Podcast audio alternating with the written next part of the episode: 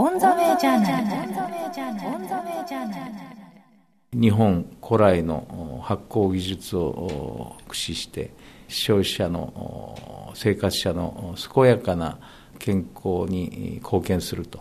まあ、そういう理念を掲げまして今まさに味噌その他の麹等の商品をラインナップを拡充して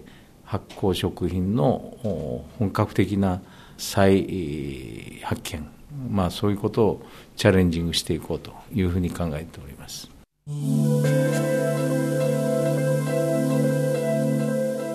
こう話すのはマルコメ株式会社代表取締役社長青木時夫さんですオンザウェイジャーナル今朝は青木社長に味噌業界発酵食品の今とこれからそしてマルコメ株式会社が目指していくことについて伺ってまいります。長野県長野市に本社を置くマルコメ株式会社。創業は安政元年1854年。今年で160年の歴史を持つ日本を代表する企業です。ご存知マルコメ味噌を中心に多彩な発酵食品を製造されています。味噌醤油を中心とした醸造業界を取り巻く状況の中で。米飯がやっぱり減ってきております。ご承知のように。まあ、そんな状況で米飯が減ってきておるということになると、味噌米醤油みんな同じように減り続けているのが現状でございます。その中にもやはり私どもとしてはこの味噌を世界にやはりアピールしていこうと。日本ではシュリンクしてますけども海外では非常に今注目を浴びておりますので、まあ、その辺のところでバランス取りながら将来は拡大を海外でしながら国内ではいいものをお客様にご提供していこうと、まあ、そんなことを戦略として考えております。国内だけを見れば決して順風とは言えない業界を取り巻く状況の中での塩麹ブーム。まあ本当にえー、1年間で20億円ぐらいの売り上げに到達することができまして、まあ、これはですね今の若い主婦たちの方々が、えー、やはり日本古来の伝統食品の良さを本当に食べていただいて実感されて塩麹のなす発酵のメカニズム、まあ、そういうことをマスコミ媒体等でも勉強され、それが大きな今のニーズになってきたということ、これは私どもにとりましても本当に、ありがたい、ことだなと思っています。まあ、日本人であるという、やっぱり DNA がこういう食品を、まあ、いつの時代になっても体にいいもんだということを、やはり今の方々もちゃんとお考えを持っていらっしゃる、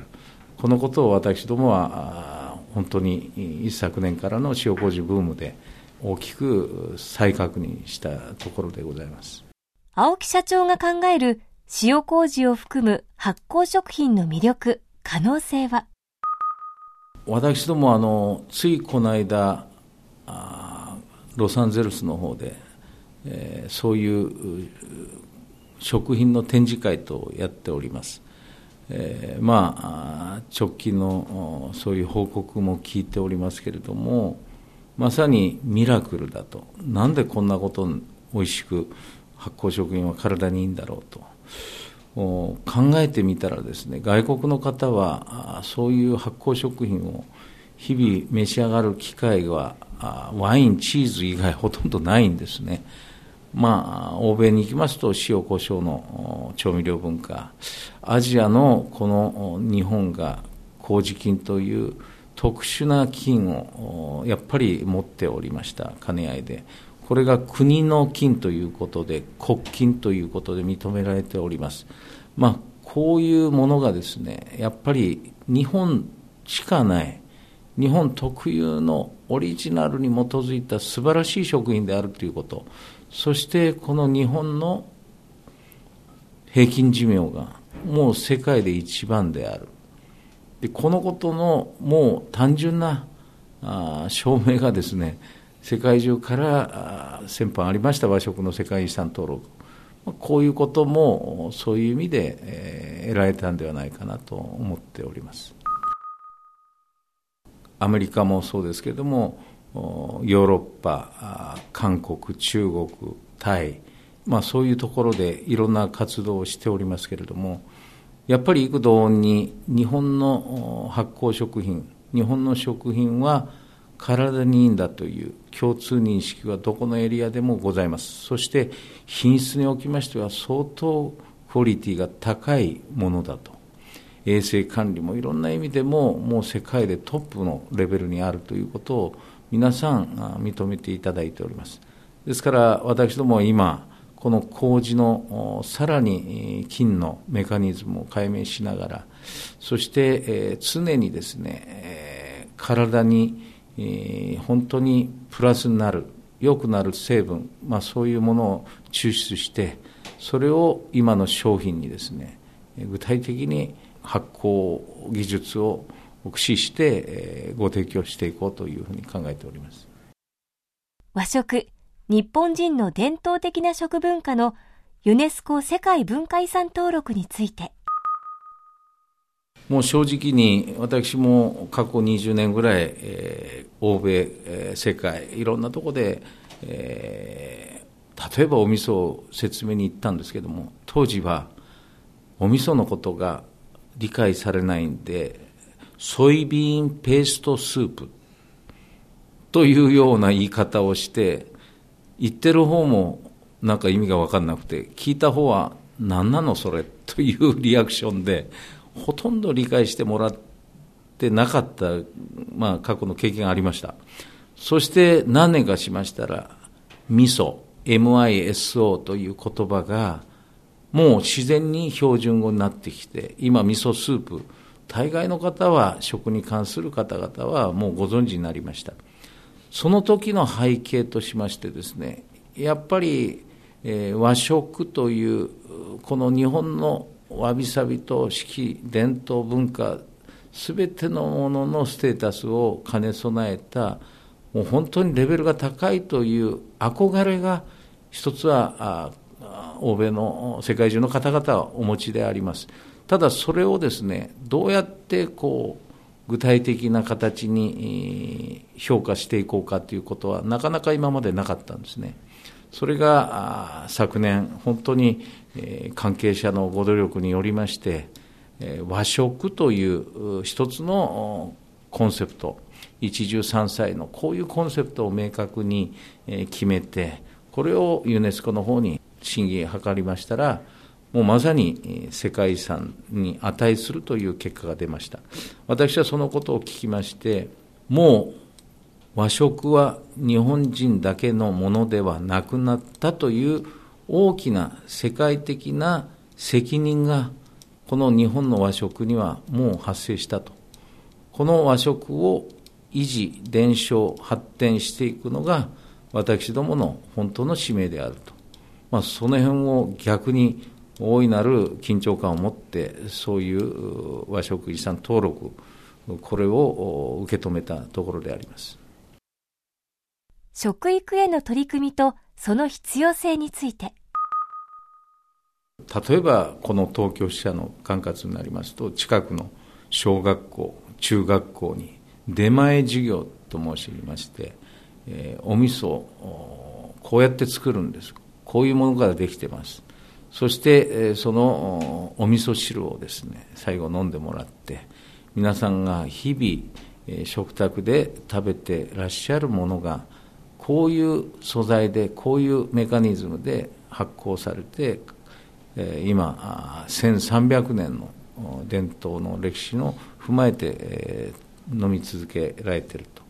いうような事業をですね、実施しております。まあ、本当に限界はありますけれども、まあ、やってみますと、非常にお子さんたちが心が癒される、食の話を聞いたり学んだりするときには、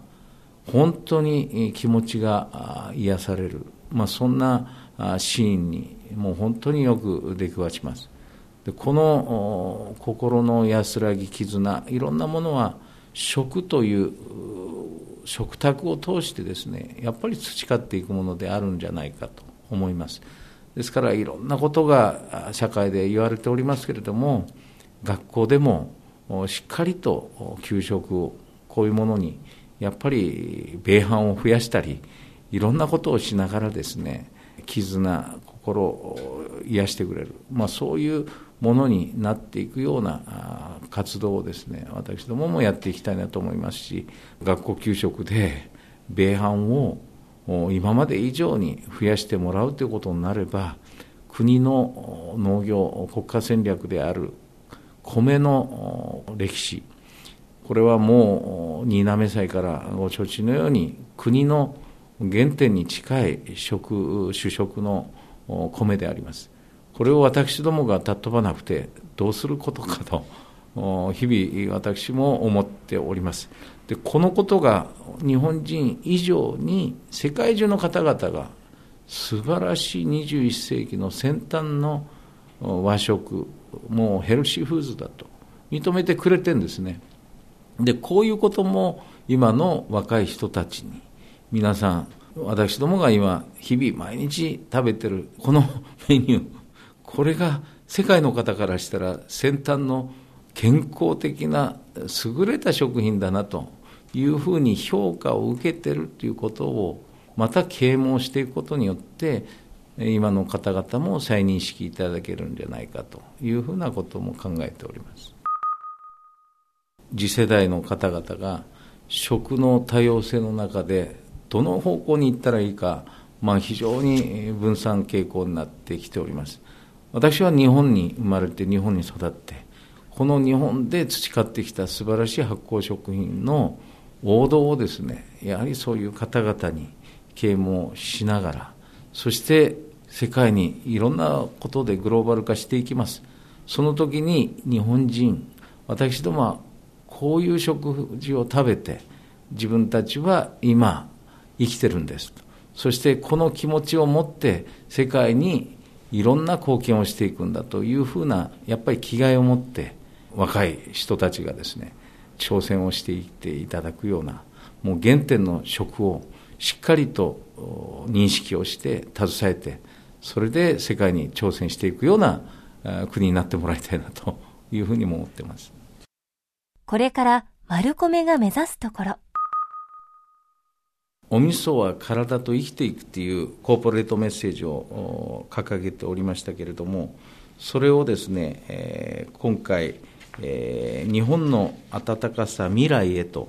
いう形に変えたわけであります。でこのお味噌という、まあ、商品の中で、まあ、できるだけこれを発展させていこうというところもあったんですけれども私どもそれよく大きく発酵食品というそういう観点で見た時にはその食がなせる人に及ぼすどういうものがあるかなと。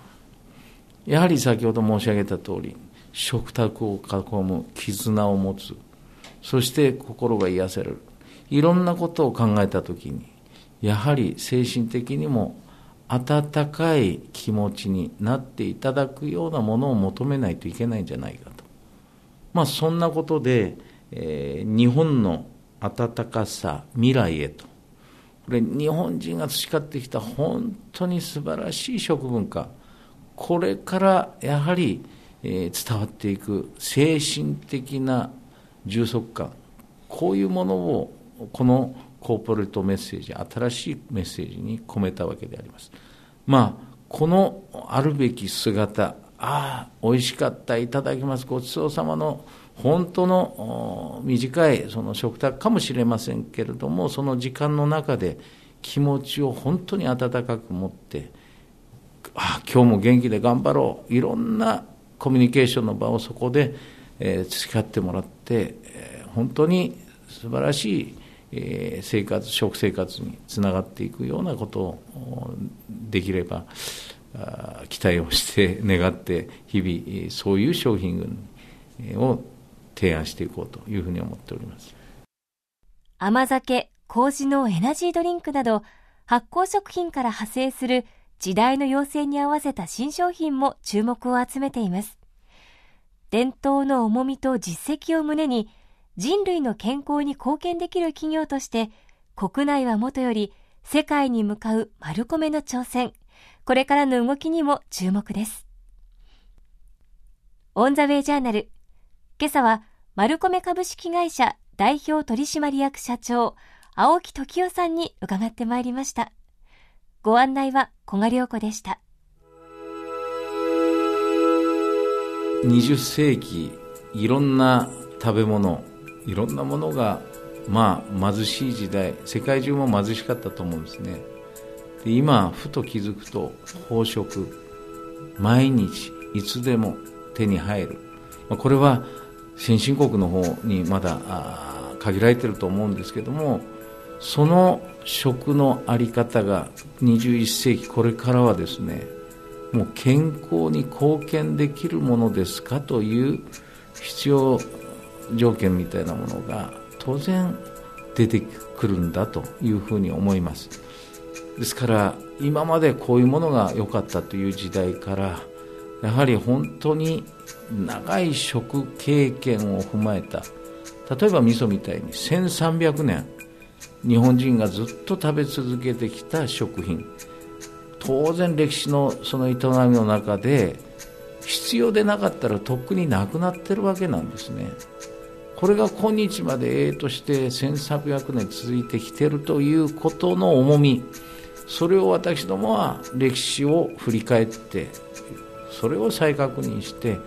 この価値をやはり世界の方々にやっぱり広げたい。ですから世界中のいろんなところで体にいいスープが日本のスープであるんだよ。何なんだ？This is 味噌スープ This is 味噌ということがどなたも口にできるような時代が来るようなことを私は願っております。